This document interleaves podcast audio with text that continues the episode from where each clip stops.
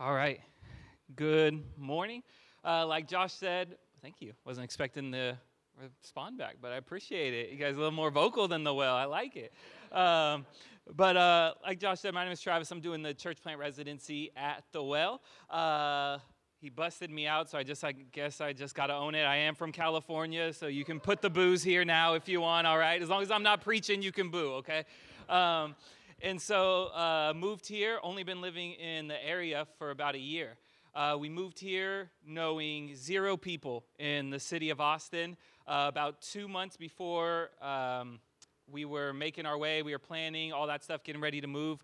About two months before, I met Tori through a random Instagram page that somebody from the well has. I reached out to that page, and he's like, "I'm a Christian. I go to the well. We're looking for a church plant resident," and rest is history. And so, thank you guys for having me. Um, and thank you for having my family. I'm here with my family. I think we have a picture of them as well. It's right over here. This is my wife, Excel, and she's right up here at the front row. Um, we have been married for be 12 years in April. Um, w- when you're Christian and uh, you dating somebody and you want to try to stay pure before the Lord, you get married early. And so uh, that's why we've been married for almost 12 years now, all right? I'm just going to keep it straight. We got together, she was 14 when we started uh, talking. And so we have been together for almost 17 years total, been together. And so grateful for her and just following me uh, through this process as I follow the Lord. Uh, we have three amazing kids. I have my uh, eldest son in the Mexico jersey right there. His name's Zeke. Uh, Ezekiel is his name. Uh, loves soccer, loves playing, all about it. Uh, my daughter, Hadessa, she's my middle child. She's the one and only. She's the princessa. She is, she runs the joint. Um, I actually had to make her go to the kids' church because she wanted to stay here because she gave me this necklace that she said I had to show you that says best friends, and like she has the other half. Um, and so I was like, don't worry, I'll show them, okay? But uh, you know what I'm saying. That ain't nothing. Gotta super overcompensate for it now. Um, and then this is my youngest, my baby boy Levi. He's uh, he'll be five next month, and he's just legit. Like he's just funny. It's not like oh he's funny for a kid. Like he's just a fun guy to have around. And so um, that's my family. Uh, I'll share probably a little bit more as we go through. But again, thank you all um, for having me. I was excited actually when Josh sent me the sermon doc that kind of went through like the series and even the specific passage that I would have because I'm actually preparing a mess or uh, not a message, a, uh, class about prayer that we're going to be offering at the well in um, in April, and then also me and another staff member at the well are trying to memorize the book of Ephesians. Um, and so although I am not that far in memorizing the book of Ephesians, it seemed like it played out between prayer and Ephesians. And so y'all have been going through prayer um, you have been uh, talking about how prayer unites our hearts with God and invites us in to pray in all seasons of our life, examining prayer. In examining prayer with Paul in different seasons.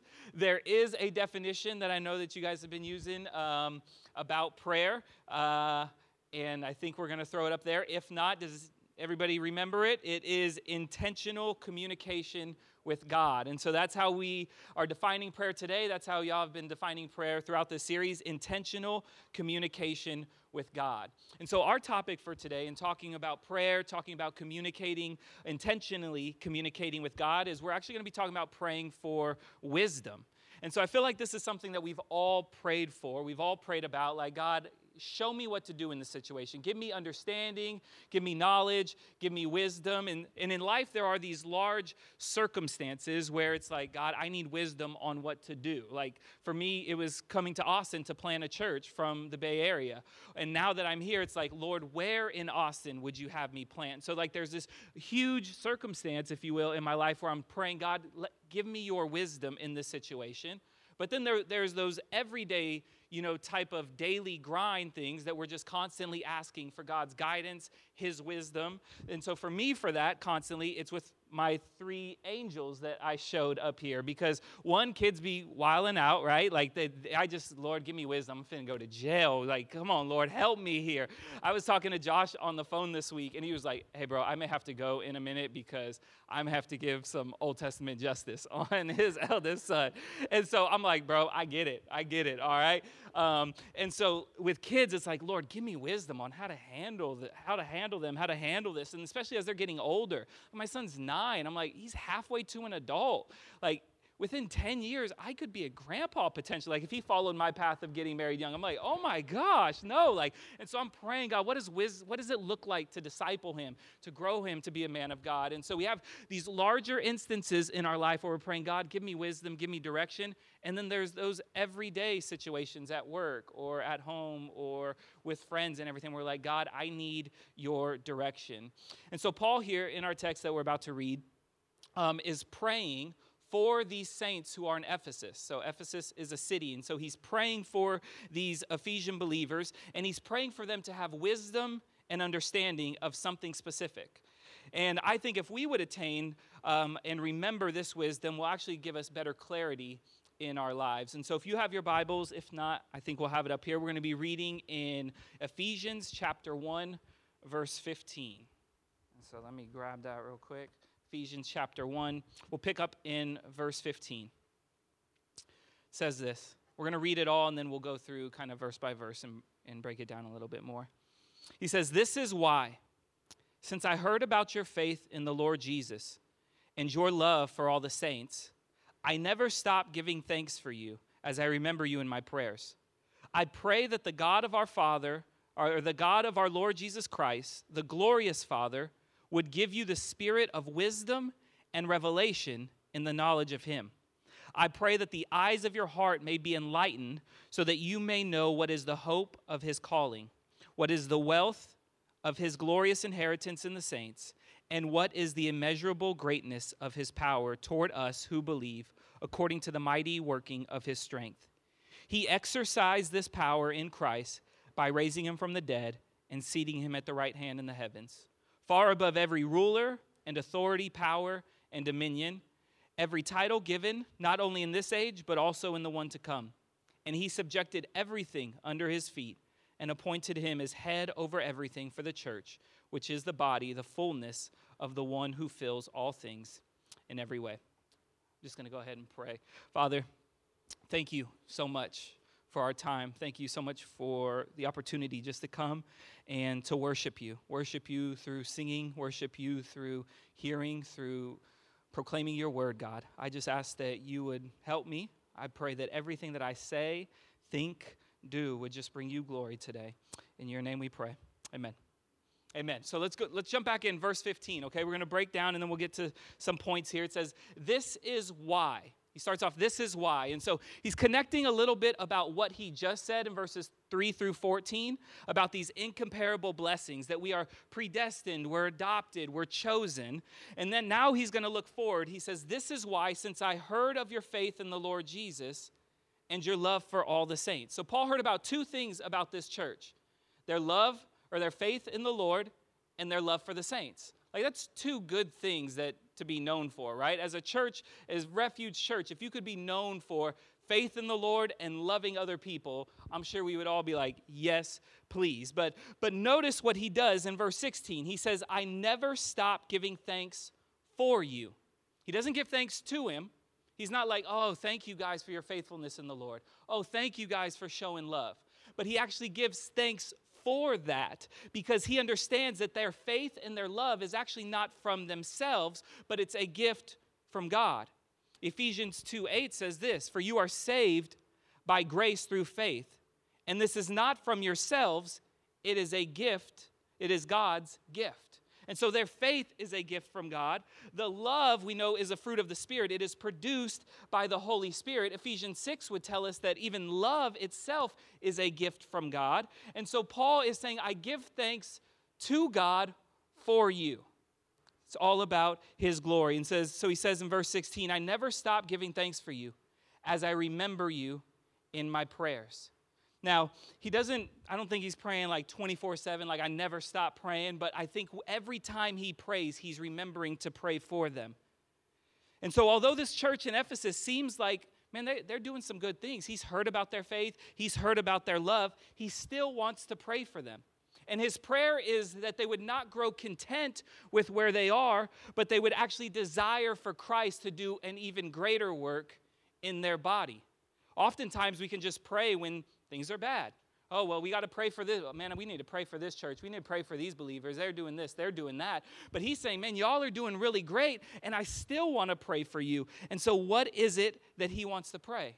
This isn't a rebuke. So, I believe that this can actually be applied to us as well. So, let's read in verse 17 what he prays for. He says, I pray that the God of our Lord Jesus Christ. So, who's he praying to? We know who he's praying to. He's praying to God our Lord Jesus Christ. He was preaching into Ephesus to these Ephesian believers who, in the middle of this, there was a ton of pagan other gods. They came from a pagan background. They believed and worshiped all kinds of other deities. And so he is identifying who he's praying to. He's identifying the true God. This is important as we get on about wisdom. But then he gives God another title. He gives the Father another title. He gives, says, Glorious Father. And we see the, the glory of God throughout all of this first part of Ephesians. Let's look a little bit at the part that we didn't read in Ephesians chapter 1. I think we have a few different verses here Ephesians 1 5 through 6. Um,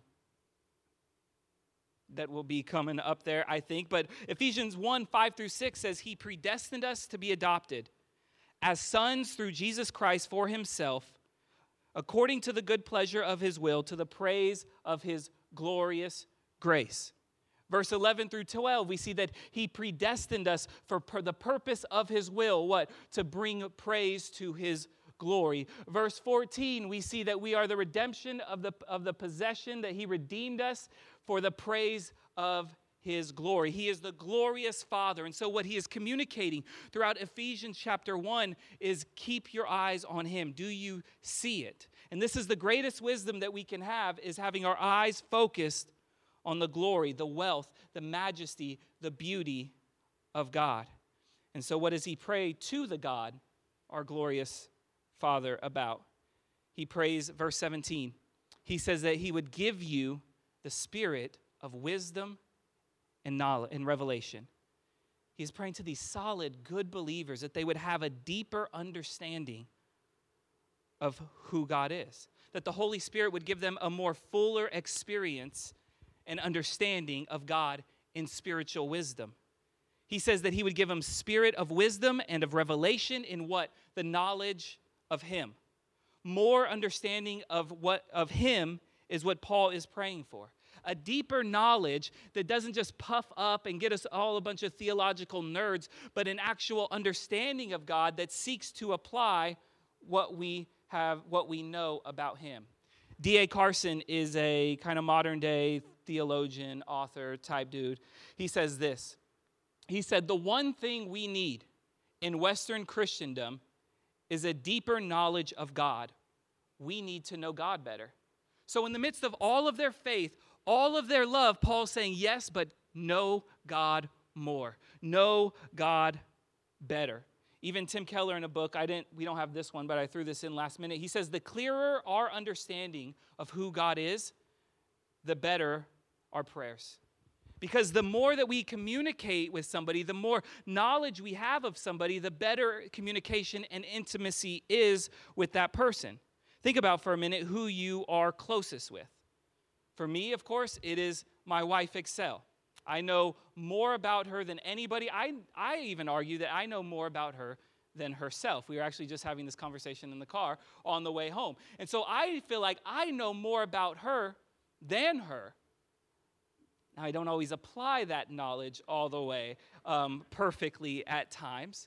And so sometimes I have the knowledge, like I know how I should respond to her. I know how her mind ticks. I know the sensitivity of her heart. Yet sometimes I don't actually apply that knowledge.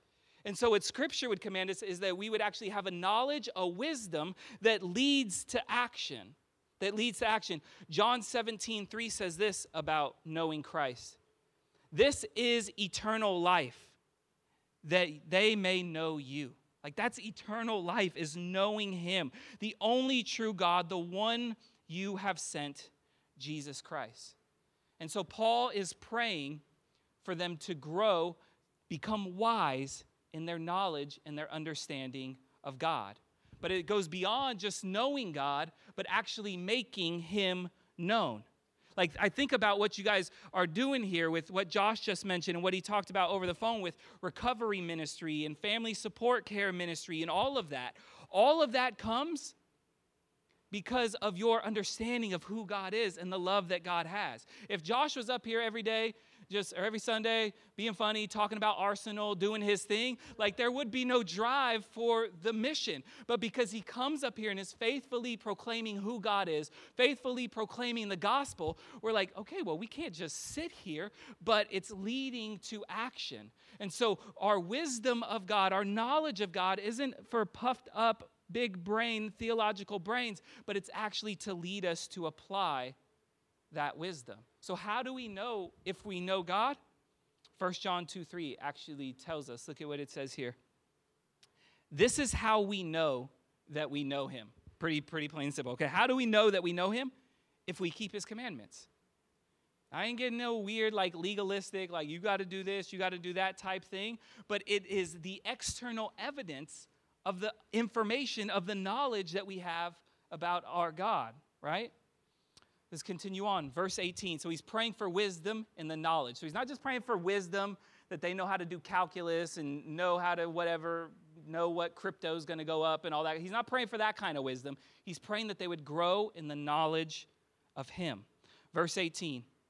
He says this I pray that the eyes of your heart may be enlightened, so that you may know what is the hope of his calling what is the wealth of his glorious inheritance in the saints, and what is the immeasurable greatness of his power towards us who believe. So he's praying that God would do something and that we would know something. And there's three things he prays that we would know, that these Ephesian believers would know. And number one is they, they would know what is the hope of his calling. What is the hope of his calling? I believe that this hope is both a present hope and a future hope. And so we're going to kind of look at those. I believe his calling unto salvation gives us hope in the current present troubles and difficulties that we face. I'm sure just thinking through over the last few years, maybe the last year, you've faced feel like, man, we faced a lot of difficulty in life. Maybe you were part of the original launch team who, who started Refuge in the middle of COVID, like, and you're like, bro, we've been through some tough times. Maybe you're like, I don't even got to think that far back. Like just yesterday it was tough. Or maybe this morning it was tough. Like, like we have these struggles in life that we go through, these tough times. And I can relate over the last 15 months for me, like I lost, outside of those people in that picture, I lost one of the top three people who was closest to me in life. He was only 49 years old, passed away unexpected. My pastor, right before I moved here. Since being at the well, we've had five staff members transition, three of them not the greatest circumstance. Over the last month, our van just started leaking gasoline. Like, I don't know a lot about cars, but I think the gas supposed to stay inside the car. Like, it can explode if not. And then family gets rear-ended right after we just pay to get the van fixed too. And so like all of these things, these these struggles in life happen. And so we can feel like bro, what the heck? Like, where we can feel hopeless. Like we, we think about what just happened in Memphis and we can see all of the wreckage, all of the hurt, all of the brokenness in the world, and it can actually lead us to not having hope, to being hopeless when we see everything around us. And so we laugh at the promises of God, like Sarah. Or we're pessimistic, like Thomas, towards the miracle that God is wanting to do in our life. But as believers, Paul is wanting us to know what? The hope in which he has called us to, that is present today in Christ Jesus. Romans 15 13 says this Now may the God of hope fill you with all joy and peace, and the God of hope fill you with joy and peace as you believe, so that you may overflow with hope by the power of the Holy Spirit. Hopelessness is foolishness for a believer. Hopelessness is foolishness for a believer, and wisdom overflows with hope. As believers, if we are wise, if we know who our God is, hope should be overflowing because of the filling of the Holy Spirit. And so I want to encourage you today. This has actually been one of my prayers throughout all of this week. I've been praying the exact prayer that Paul was praying for, the, for this church. I've been praying over you that you would know what is the hope of his calling. That when life gets tough and struggles happen and you want to quit and you want to stop, that you would understand that there is a present hope, hope that Christ came to give you. And may that overflow in your life. But not only is there a present hope, but there is a future hope. We can look to eternity that one day we will be free completely of poverty, of abuse, of war, of struggle. That we can look to that future. It doesn't mean just because we can look to the future that eh, we're going to heal quickly here on earth. But it means that we can look for the day when Christ will make all things new. Hold on to that wisdom. And that wisdom, that godly wisdom of hope, doesn't blind us from the realities that we're in. Oftentimes in Christian world, like going back to Josh talking about like Christianese and like Christian words that people be using, like like we can blind ourselves from the realities that we're facing. Like you ever meet those people, like maybe during greeting time or whatever, you're catching up with somebody like, hey bro, how's it going? My life is good, man. Everything's great. And like house is on fire behind them, like wife's packing up the car, kids are running with scissors. Like, bro, everything is fantastic in my life. Like, no, it's not. But, but as Christians, we feel like we have to have this, this cheesy, corny, over, like, optimism in life but the reality of scripture is yeah it life sucks sometimes jesus says in this world you will have trouble but take heart i have overcome the world and that's how we should live that's the type of wisdom that we should live with as believers in christ Titus 2:13 says this, "While we wait for the blessed hope, the appearing of the glory of our great God and Savior, Jesus Christ." I wanted to tie this in with hope and glory. We're looking at the glory of God that brings about hope. And so Paul is praying that they would know the calling of the hope that they have received. So, number one, what is the hope of his calling? And then he prays another thing. I want, I want y'all to know what is the wealth of his glorious inheritance of in the saints. And so it's we're talking about his inheritance, not ours. Notice it was his calling, not our calling. It's his inheritance, not ours, because we're growing in our knowledge of who? God. So, what is his inheritance? What are we supposed to know about his inheritance? I believe all of Scripture gives us some context of what is the glorious inheritance of the Lord. I didn't give um, them these verses. I'm just going to read a few off for you real quick. But Deuteronomy 9 says this But they are your people, your inheritance. He's talking about the redeemed people of God is his inheritance. 1 Kings 5, 8 For they, your people, and your inheritance. Second Kings 21, God talking about bringing judgment on his own inheritance. Isaiah 47, he says, I was angry with my people, I profaned my possession. His glorious inheritance is us. It's us. We are the redeemed people that's spoken about in verse 7 and in verse 14. And so, this wisdom tells us then that we belong to the king. This word for wealth is actually used to describe the wealth of a king. And so, the value and treasure that a king would have on this earth is the same value and treasure that Christ feels when he looks at you and me. God values and treasures you as an earthly king values and treasures silver and gold. God values his people as his wealth and honor. And this ain't no prosperity garbage either, like life's all about you, like all this kind of stuff, but it's the truth and the truth leads to wisdom. And so, if Paul is praying that you would know the, his inglorious inheritance, that you would know your wealth, some of the greatest wisdom that I can impart to you today is that God loves you and values you so much. How does knowing this shape the way that I live?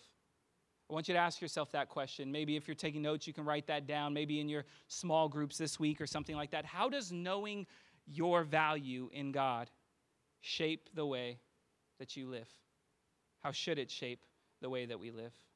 So, he wants you to know what is the hope of the calling, what is his glorious inheritance, and number three, what is the immeasurable greatness of his power the wisdom that we need, the wisdom that Paul was praying for them, was to know his glorious, his immeasurable greatness and power. So he wants them to know about his hope, he wants them to know about their inheritance, but he wants them to know just how powerful he is. The greatness, the power, the strength, the fourth. This is the third request that he prays here. And it kind of leads into more of a climactic one. These last three verses are going to go into more detail. Again, these Ephesian believers had a lot of background with other gods, with magic, with cults, astrology. So their lives was, were filled with a spiritual dark past. And so Paul is emphasizing here the power of Christ. He doesn't just have a plan for a future hope, but he actually has the power to deliver that hope. So no matter what we're going through, he is stronger than that. Romans 8:11 says the same spirit who raised Christ from the dead is the same spirit that lives inside of us. Verse 20, he goes into that power. He says he exercised this power in Christ by raising him from the dead and seating him at the right hand in the heavens, far above every ruler and authority, power and dominion, and every title given, not only in this age but also in the one to come and he subjected everything under his feet and appointed him head over everything for the church. He's describing his power.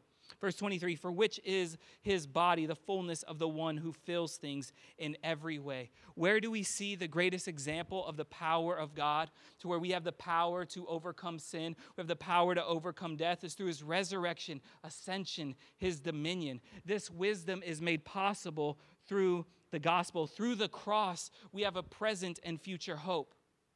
Jesus dying on that cross felt abandoned and hopeless as he cried out, Abba, Father, why have you forsaken me? And he felt that hopelessness so that we can live today with a hope, that we can look forward to the future hope that we can have.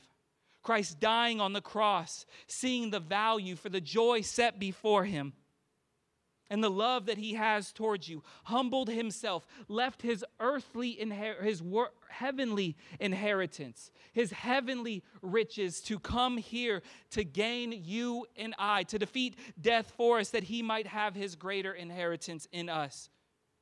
Through the cross, we see Jesus lay aside his earthly power to flex his mighty strength over sin and death. So, what stops us from having this wisdom?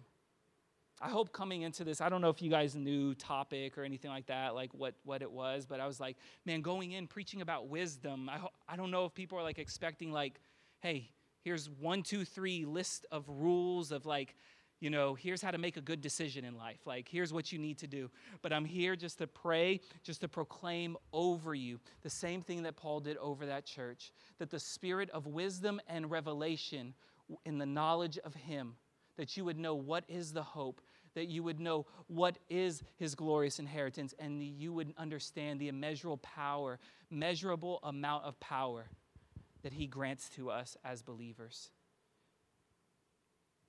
I feel like a few things stop me from believing this or from living this out sometimes.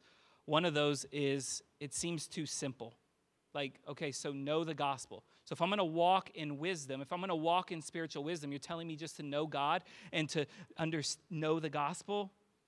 Yes. Because the more we know it, the more it, we apply it, going back to what we talked about early, earlier, and the more it oozes out of our life. And so for me, sometimes it just feels too simple. Sometimes we complicate things too much. Like, God, what do I do here? What do I do here? Man, do you know that He loves you? Do you understand that you're valued? Do you understand the power that's in you? Like, be led by His Spirit. Something else that stops me is, to be honest, I don't ask. I don't, I don't ask sometimes, God, help me to know you more. I'll ask God, can you do this? God, can you do this? God, can you give me wisdom about a situation? But oftentimes I'm not praying, God, would you show would you help me to know you more? And that's what Paul is praying here. Paul is praying that they would know him more. And so we need to pray that prayer as well. And so I just want to kind of wrap up a little bit. I know Josh has been trying to keep it about 30 minutes, so I was trying to keep it a little shorter today, too. Some people are shaking heads like, heck no, that ain't happened. 2024, that's the goal. Um, you gotta, that's what you got to do. You got to make it down a minute. Okay, 42, then the next one 41, then 40, then then then on down. So I tried to keep it a little bit shorter, but Paul's prayer for them, which has been my prayer for you, is that you would have a firmer sense of their of your future hope that he has called that you, sorry, mixing up, into a relationship with him, that this would be your hope, that you would have a firmer sense of the hope of God in your life, that in the midst of all the chaos, you wouldn't give up, you would continue to fight, that you would have more un- of an understanding of how valuable you are to God and how much he loves you, and that you would have a greater understanding and conviction of the magnitude of the power of God and of the gospel. To pray for wisdom is to pray that to know God more.